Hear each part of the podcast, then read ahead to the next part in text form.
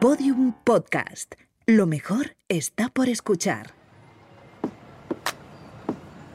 ¿Andaba el español ocupado en aprender nuevas palabras de los memes y del inglés? Fake news, followers, caster, trolear, mistape, like, gamers, random, what the fuck, greenwashing, mood.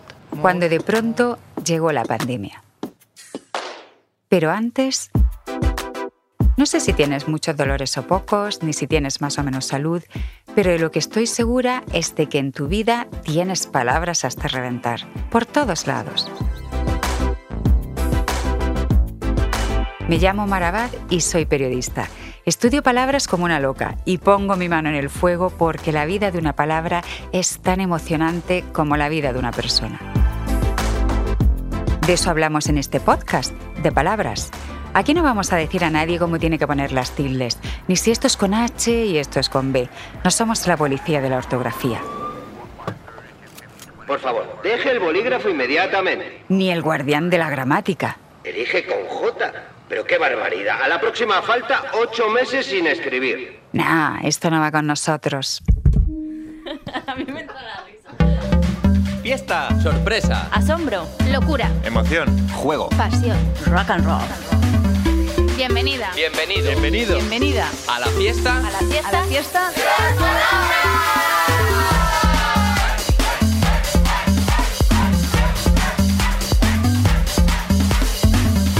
Las palabras, un podcast de Mar Abad. ¿Qué coño es esto? Capítulo dos. Pandemia. Nadie esperaba una pandemia de esta categoría. Habíamos oído hablar de la peste negra, de la plaga de Atenas, pero por Dios, eso eran cosas de las películas y de los libros de historia. No sabíamos que hace solo un siglo se produjo una pandemia muy parecida a la de dos mil veinte. Fue en la primavera de mil novecientos dieciocho. ¡Extra, extra! La enfermedad de moda en Barcelona y Sevilla. ¡No se lo pierdan! A España llegaron unas fiebres y unos vómitos espantosos. Menuda vino la gripe ese año. No se libró ni Perry. Pronto se dieron cuenta de que aquella gripe era más salvaje que la de toda la vida. Llamarla gripe se quedaba corto.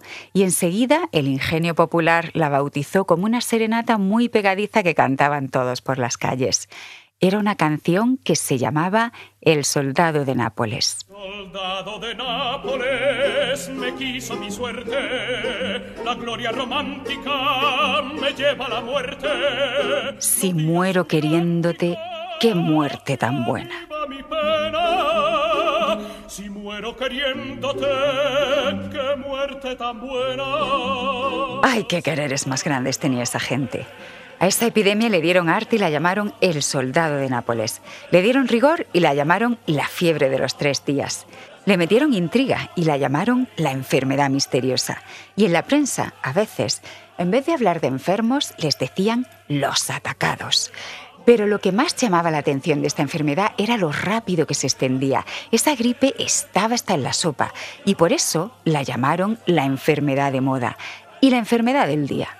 Aunque también tenía sus variantes locales, como contaba el Liberal del veintitrés de mayo de mil novecientos dieciocho.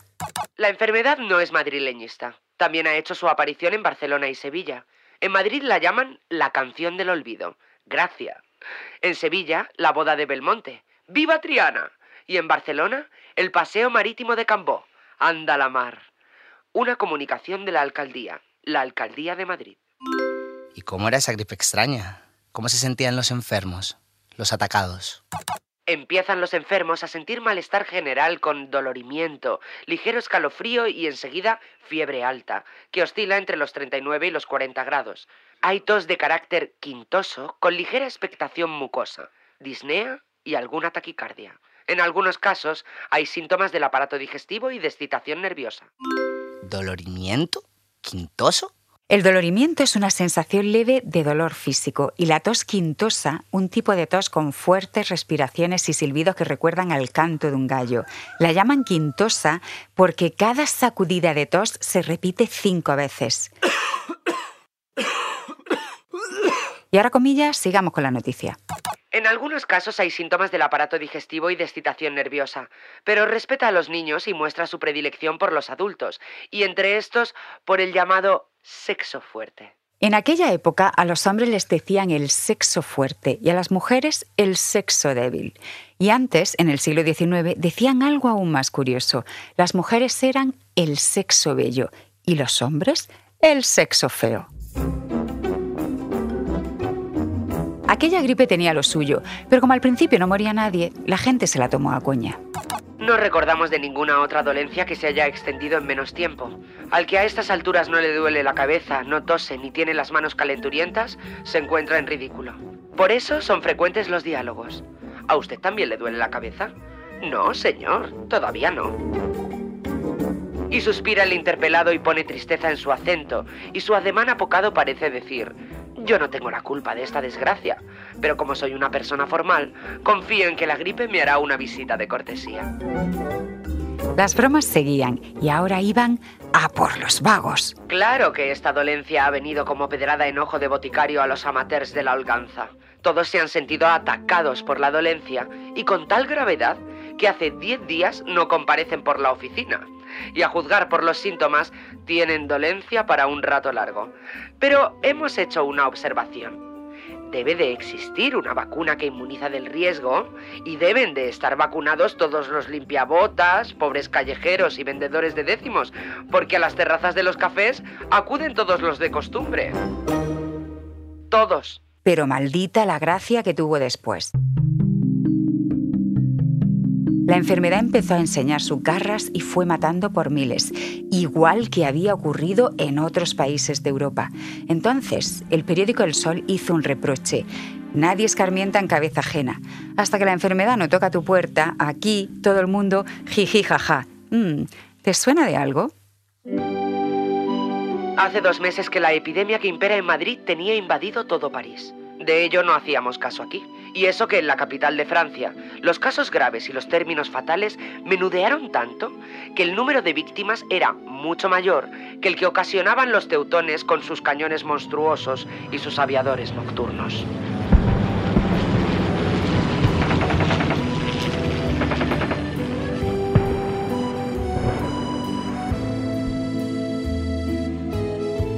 Esos aviadores eran del ejército alemán de la Primera Guerra Mundial. La gripe mataba a más soldados que las metralletas del enemigo, pero la prensa europea tenía prohibido contarlo. Los gobiernos no querían desmoralizar a sus tropas. No podían decir que los soldados, en las trincheras, caían como chinches, pero no por los bombazos, sino por un gripazo. En cambio, al corresponsal del Times en España nadie le paró los pies. El tres de junio de mil novecientos dieciocho publicó que en Madrid había unos gripazos espantosos y en el resto del mundo empezaron a llamarla gripe española. Y así, como tantas veces, la culpa le cayó al mensajero. ¡Qué injusticia! Nos quedamos con el Sanbenito. Pues sí. Pero parece que hemos aprendido la lección. La Organización Mundial de la Salud se dio cuenta de que algunos nombres son balazos contra un grupo de personas o de animales o contra un lugar.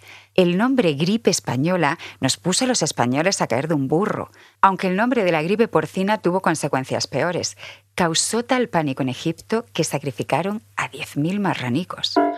¡Por Dios!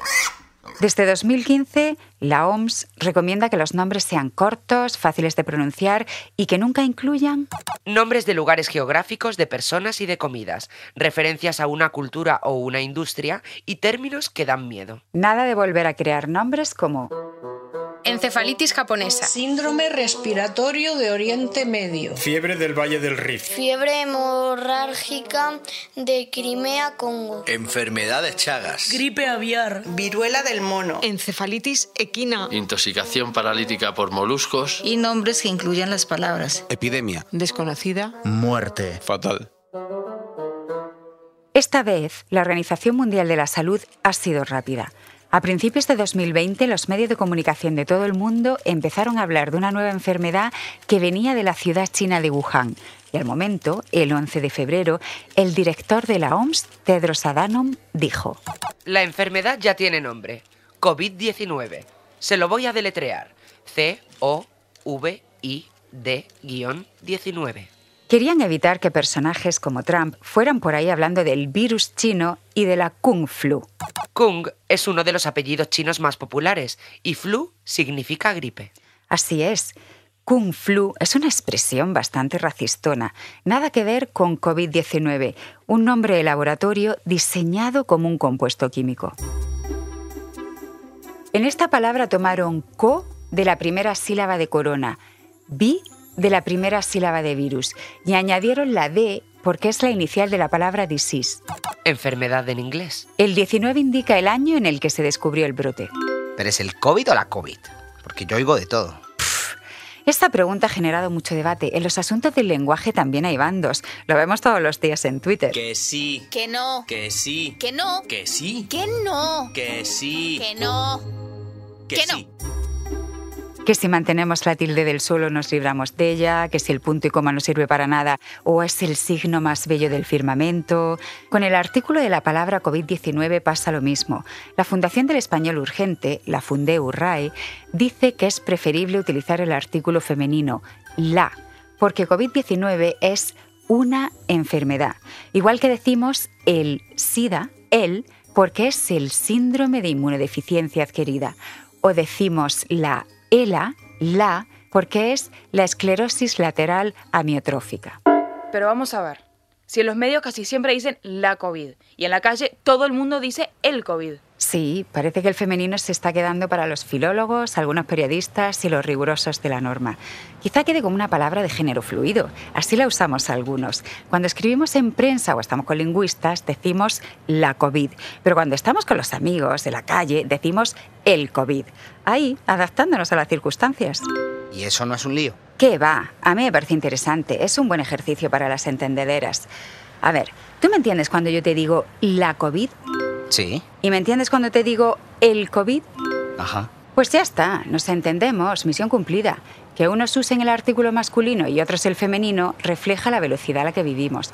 Las cosas llegan tan rápido que la gente empieza a decirlas como primero se le antoja o como puede. Y es muy parecido a la revolución más interesante de hoy, la destrucción de los géneros. Hombre, ¿sos hombre o sos mujer? Exclamación, qué carca. Me refiero a la revolución de las personas que se sienten posgénero, de género neutro o de género fluido. ¿Qué, qué es el género fluido? La Wikipedia dice, una persona es de género fluido cuando no se identifica con una sola identidad de género, sino que circula entre varias. Lo común es que se manifieste como transición entre masculino y femenino, pero puede que no se identifique con ninguno de estos géneros o que se identifique con más de un género a la vez. Aunque me da a mí que esto de poner un el cuando me dé la gana y un la cuando me apetezca, no le va a gustar a algunos filólogos y guardianes de la norma. Vamos a preguntarle a una persona que mira el lenguaje con inteligencia, rigor y a la vez flexibilidad. Elena Hernández, jefa del Departamento Español al Día en la Real Academia Española. En el género de las palabras, que sean masculinas o femeninas, influye sobre todo la etimología, ¿no? Porque la mayor parte de las palabras conservan el género de su etimo, es decir, de la palabra de la que derivan. Lo normal es que las palabras sean o masculinas o femeninas, y en este caso, como la mayoría nos vienen del latín, que es nuestra lengua madre, pues son o masculinas o femeninas, dependiendo de que ese fuera su género en latín. Las neutras, que en latín había género neutro, unas se fueron al masculino como nombre y otras al femenino como miel. Y luego las hay bigénero, digamos las palabras ambiguas en cuanto al género como mar, que se pueden usar indistintamente en uno u otro. E incluso podríamos hablar de que hay palabras transgénero, es decir, palabras que cambian de género a lo largo de su vida, como pasó con color o puente, que en el español medieval y clásico eran eh, de género femenino y hoy son masculinas. Mm, pero ¿qué pasa cuando recibimos mm, préstamos de lenguas que no tienen género, como el inglés? Porque el inglés eh, no tiene género. En esos casos los factores que influyen son diversos, ¿no? Influye desde la terminación, es decir, tienen más propensión a ser femeninos los que acaban en A y a ser masculinos los que acaban en otras vocales o en consonante. También influye el equivalente en español, el sustantivo subyacente, por ejemplo, selfie, ¿no? El típico anglicismo que se ha puesto ultra de moda. Selfie en España es masculino, decimos un selfie, quizá por esa terminación en I que favorece el masculino, pero en muchas partes de América dicen una selfie porque subyace el sustantivo femenino foto, que es lo que es un selfie, ¿no?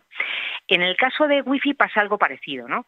Eh, aunque en este caso en la wifi la vacilación se da en todo el ámbito hispanohablante por igual. El femenino se justifica por el género subyacente de conexión, porque a fin de cuentas wifi es conexión inalámbrica. Y sin embargo el wifi es eh, en masculino eh, por su terminación en i o porque estén influyendo otros eh, sustantivos masculinos como por ejemplo sistema, ¿no?, en lugar de conexión. ¿Y qué pasa con COVID? Bueno, pues en el género de los nombres de las enfermedades influyen varios factores también, entre ellos la etimología, por supuesto, y las, eh, las hay, eh, los hay masculinos como dengue o tifus y femeninos como gripe, que viene del francés, que también era femenino en francés, y varicela, ¿no? COVID es un acrónimo, es decir, una palabra que está formada por por trocitos de una de las que forman una expresión. En este caso, la inglesa coronavirus disease. Como el núcleo de la expresión es disease y esa palabra es enfermedad femenina en español, de ahí que el nombre, el género apropiado para COVID fuera femenino, la COVID, y así lo usan la mayoría de los médicos. Pero ¿qué pasa? Que normalmente la gente la usa más como masculino. ¿Por qué? Pues por influjo del género masculino de coronavirus y también porque hay otras enfermedades víricas como el, el ébola o el Zika que toman el nombre del virus que las causa, ¿vale? Entonces, en este caso, valen también los dos géneros. Fíjate qué curioso que SIDA, que es también el nombre de una enfermedad que tiene su origen en un acrónimo de síndrome de inmunodeficiencia Eh, adquirida, eh, es masculino, contrariamente a COVID en origen, porque el núcleo de ese acrónimo es síndrome y no enfermedad. Y, por tanto, decimos el SIDA, el síndrome de inmunodeficiencia humana. Y esto es lo que te puedo contar al respecto.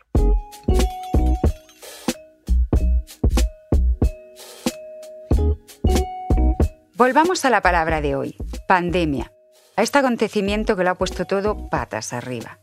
Eso de las enfermedades que arrasan con medio mundo parecía agua pasada. A nosotros, si acaso, nos podría atacar un virus informático. Pues resulta que no. Aquí tenemos de nuevo una enfermedad epidémica como fue la plaga de Atenas del año cuatrocientos treinta antes de Cristo. La plaga de Justiniano del siglo sexto. La peste antonina. La peste negra del siglo catorce. La epidemia de sudor inglés del siglo quince. El cólera del siglo diecinueve. La epidemia de la risa de Tanganica del siglo veinte.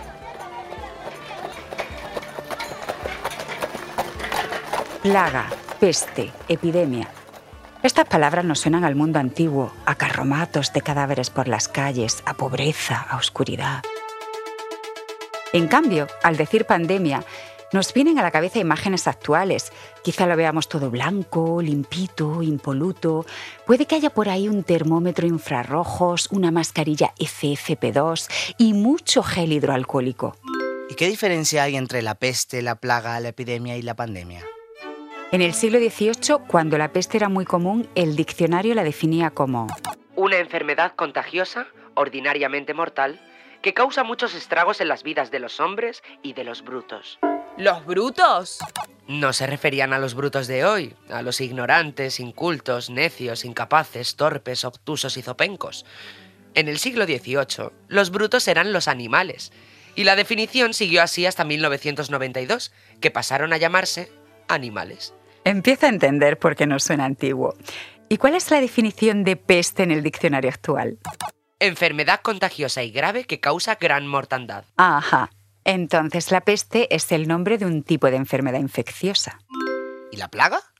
A finales del dieciocho, la plaga era definida como una calamidad grande que ordinariamente envía a Dios a las provincias, reinos o lugares en castigo y pena de sus culpas, como la langosta, la peste, el hambre y otras semejantes. Madre mía, qué tufo. En esa definición hay más moral religiosa que precisión lingüística y no digamos ya científica. Pero es inevitable. Los diccionarios son un reflejo de la forma de pensar de cada época y las personas que los escribían son un reflejo de su tiempo. Es muy interesante poner la lupa en las definiciones para descubrir lo que cuentan entre líneas, porque en la explicación de una palabra hay también una cosmovisión del mundo. Preguntamos a Sofía Acebo a ver qué opina. Ella es la responsable de contenidos digitales de diccionarios punto com. A ver, la verdad es que en la técnica de hacer diccionarios, la reflexión sobre qué estamos explicando del mundo, yo creo que más o menos ha existido siempre. Lo que sí es cierto es que ahora mismo los parámetros, digamos, de qué valores quieres que se reflejen se están contextualizados en este momento. Por ejemplo, eh, te explicaba el otro día un caso sobre un diccionario que en los años sesenta definía al babuino como un mono con cara de perro, o diccionarios de no hace mucho tiempo que decían que el amarillo era el color del limón. Pero es que el limón en español, depende de dónde estés, sobre todo, o sea, si estás en el continente americano, los limones no son amarillos, con lo cual despistas al usuario si no has tenido eso en cuenta. O, por ejemplo, eh, la selección de palabras que tú haces para introducir en el diccionario dice mucho de lo que tú quieres explicar del mundo, incluso en las definiciones y los ejemplos. En los ejemplos se ve de todo, desde una serie de prejuicios eh, sociales, políticos, ideológicos, brutales, hasta eh, cuestiones que, que, que van permaneciendo en los diccionarios de una edición a la otra y resultan chocantes, porque, por ejemplo, en culada, en el diccionario de la, de la academia, la palabra culada, que es el golpe que recibes cuando te caes de culo, eh, sería interesante que la palabra culada y culo estuvieran reflejados los dos en la definición. Y resulta que dice la definición de la academia, golpe dado con las asentaderas o cayendo sobre ellas. Claro, las asentaderas no tienen un vínculo con culo ni culada, y, o sea, a nivel semántico sí. Pero es chocante que pudiendo utilizar la palabra culo no se haya utilizado. Esto significa que era una palabra tabú o poco elegante en el momento que se hizo la definición.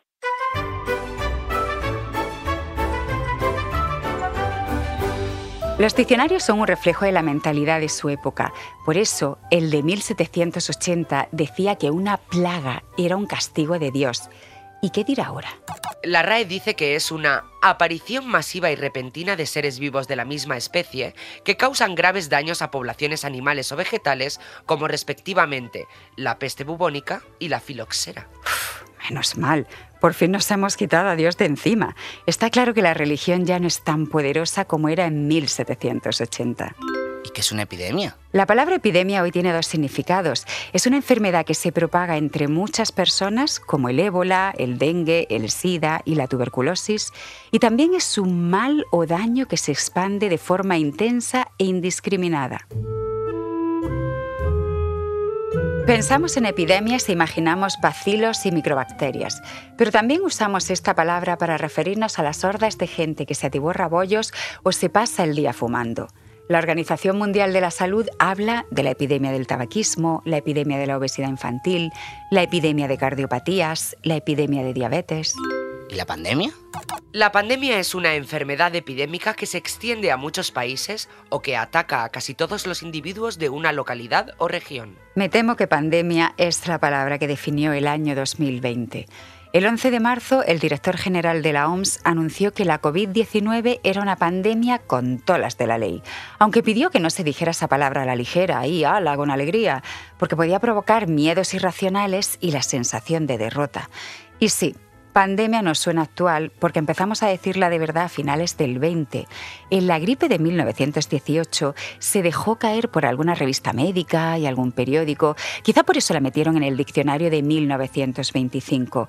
Y de esa definición no se ha tocado una coma. ¿Hola? ¿Hablas de mí? No, coma. Ya sabes que cada vez te usamos menos. Antes estabas hasta en la sopa, hasta entrometiéndote entre el sujeto y el verbo. Y ahora no hay quien te vea en un chat. Lo que quería decir es que la palabra pandemia mantiene el significado que le dieron en mil novecientos veinticinco. Está intacto y eso no ocurre siempre.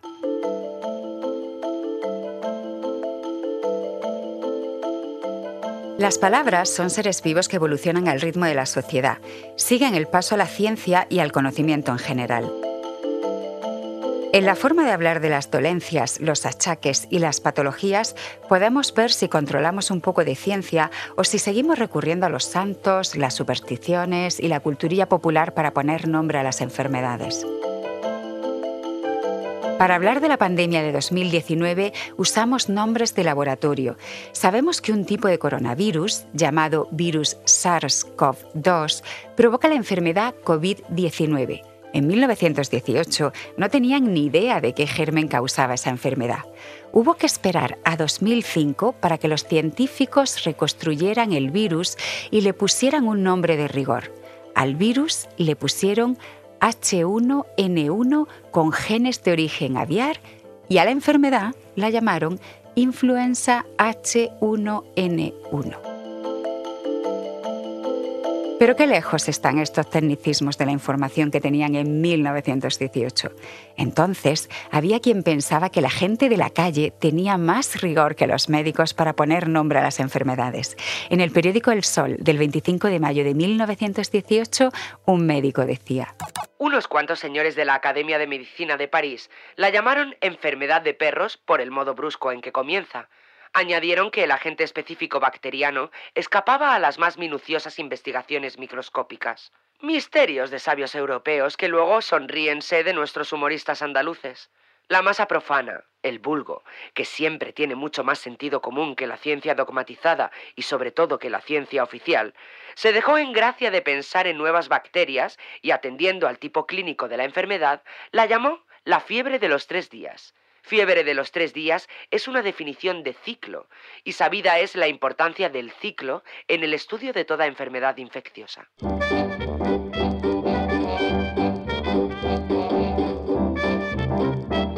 A principios del veinte, algunas enfermedades tenían nombres que hoy suenan cómicos e incluso poéticos. Apenas se hablaba del trauma. Eso es algo muy nuestro. Empezó a decirse a lo loco a partir de los noventa y entró en el diccionario en mil novecientos noventa y dos. Antes lo llamaban mal de espanto. ¡Qué lírica! Tampoco hablaban de las afecciones neurológicas. Decían baile de San Vito. ¡Ole ahí! El habla de la calle se hacía dueño de las enfermedades y las rebautizaba a su entender. A la caída de los músculos de la cara que produce el alcoholismo la llamaban la máscara del borracho.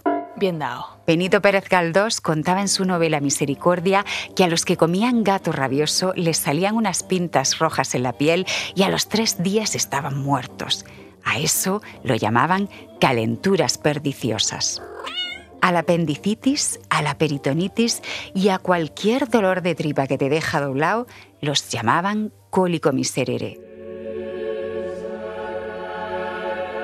Ese nombre venía de los rezos que le hacían a un enfermo moribundo. Le cantaban un salmo llamado Miserere, que en latín significa apiádate. Aquella enfermedad entró en el diccionario de mil setecientos ochenta con esta definición. El cólico miserere es el cólico volvo, que consiste en anudarse la tripa colon y obliga a echar el excremento por la boca. Pero ha cambiado un poco desde entonces. El diccionario actual, más puesto en ciencia, lo define como oclusión intestinal aguda, por causas diferentes, que determina un estado gravísimo cuyo síntoma más característico es el vómito de los excrementos. Vamos, potar mierda. No es la única enfermedad que ha cambiado de nombre. Al tifus le decían tabardillo, a la difteria garrotillo, a la ictericia tiricia y a la parálisis paralís. Es lo que el diccionario llama corrupción de un término. Pero por Dios, corrupción, tampoco es la cosa para tanto. La gente no corrompe o vicia una palabra. Es que le resulta más fácil pronunciarla así, sin tanta sílaba ni tanta esdrújula. Y lo decía Zorín en el libro El artista y el estilo.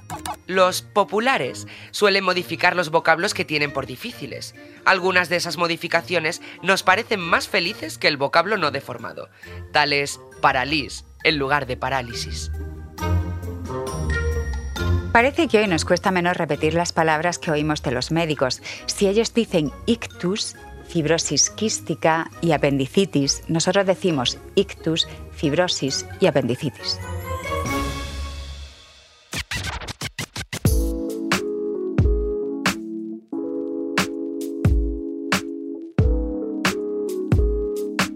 Las palabras son documentos históricos. En el futuro, cuando los investigadores quieran saber qué pasó en la pandemia de la COVID diecinueve, estudiarán las palabras y expresiones que surgieron entonces. Coronacrisis. Coronial. Distancia social. Supercontagiador. Pospandemia. Covidiota. Covidianidad. Policía de balcón. Desescalar. Desconfinar. Cuarentenear. Buscarán las palabras que se hicieron imprescindibles. Cuarentena. Teletrabajo. Zoom. Infodemia. Paciente cero. Nueva normalidad. Mascarilla. Mascarilla en todas sus versiones en España y en América. Barbijo. Cubrebocas. Tapabocas. Nasobuco. Máscara. Y en todas las modalidades de nuestra era digital. Mascarilla higiénica. Quirúrgica. Filtrante. Autofiltrante. F F P uno. F F P dos. Mascarilla inteligente. Electrónica. Mascarilla tanga. ¿Pero qué es eso de la mascarilla tanga? Dios mío, la historia de John McAfee, el creador del antivirus McAfee. En el verano de dos mil veinte iba el hombre por el aeropuerto de Barcelona sin mascarilla, ni barbijo, ni protector facial de ningún tipo. La policía le pidió que se pusiera una mascarilla y él se puso su mascarilla tanga. Los agentes le exigieron que se quitara eso y se calzara una mascarilla de verdad. Él se negó. Discutieron, se pelearon, lo detuvieron, lo liberaron. ¿Y a qué se debió tanto jaleo? A que McAfee no se puso una mascarilla tanga. Lo que se había puesto era un tanga negro de encaje en la boca, como si fuera una mascarilla.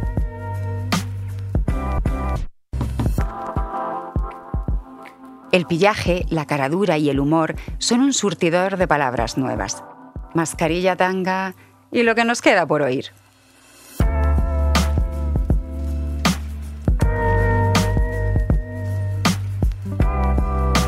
Las Palabras es un podcast de Mar Abad producido por Podium Podcast y El Extraordinario.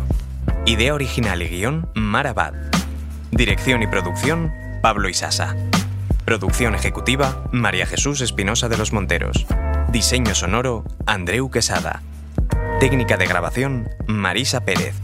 Locución, Ana Alonso, Roberta Bertani, Paco Soto, Carito Canashiro, Sergi Palau y Fernando Coronado.